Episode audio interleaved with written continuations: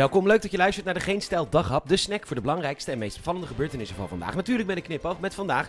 Schade voor het CDA valt mee, hoge inflatie Nederland en u had massaal geen zin om te stemmen. Mijn naam is Peter Bouwman en dit is het nieuws van donderdag 17 maart.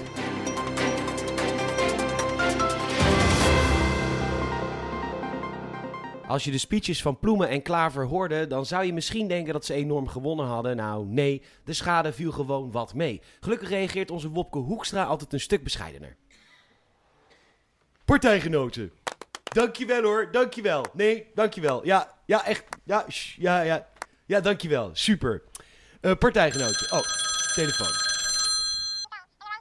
Hey, Zelensky, old dick. Everything kids there in Kievski. super, super. Well, thank you. Hey, how are the stingers? Well, yes, great, great. Yeah, they were from an old lady, huh? hardly ever used. You need more?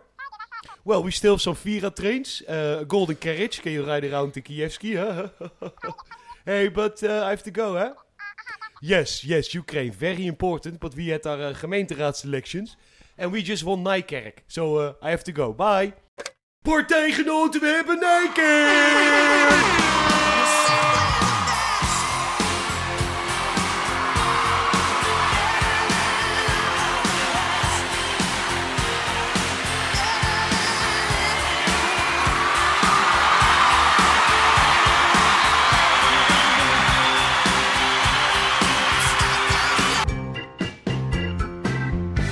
U had massaal geen zin om te stemmen en bij de media vragen zich af...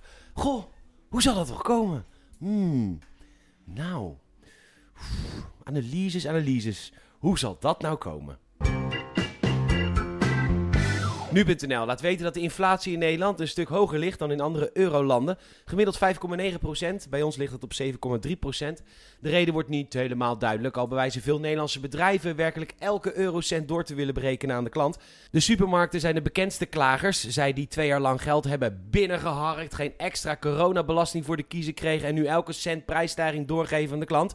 Of dan de bagageafhandelaars op Schiphol. Er zijn filmpjes uit 1996 waar het personeel vraagt om een sectorbrede CAO. Dat is er sindsdien nooit gekomen. Dus 26 jaar hebben de afhandelingsbedrijven hun personeel te weinig kunnen betalen. En nu is er eindelijk, 26 jaar later, een akkoord. En wat zegt de voorzitter van werkgeversvereniging WPBL bij nu.nl?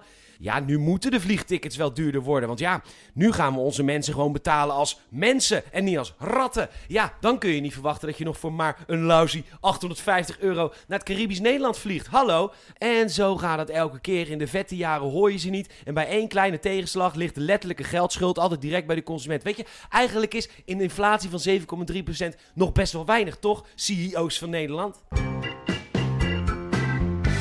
De Telegraaf laat weten dat de Ruiner Woldvader, die in oktober 2019 werd aangehouden op verdenking van vrijheidsberoving en mishandeling van negen kinderen en seksueel misbruik, geen schadevergoeding krijgt van 50.400 euro vanwege zijn voorarrest. Ja, hè hè. De seniele oude vent is te dement om te berechten, maar wel slim genoeg om geld te eisen omdat hij in de gevangenis heeft gezeten. Misschien moet de rechter toch maar overgaan op een strafzaak tegen die slimmerik. Bedankt voor het luisteren. Je zou ons enorm helpen als je een vriend of vriendin of familielid vertelt over deze podcast. Je kan ons een Apple Podcast review geven. Gun ons 5 sterren alsjeblieft. En geef ook even een hartje via Spotify. Nogmaals bedankt voor het luisteren. Tot morgen.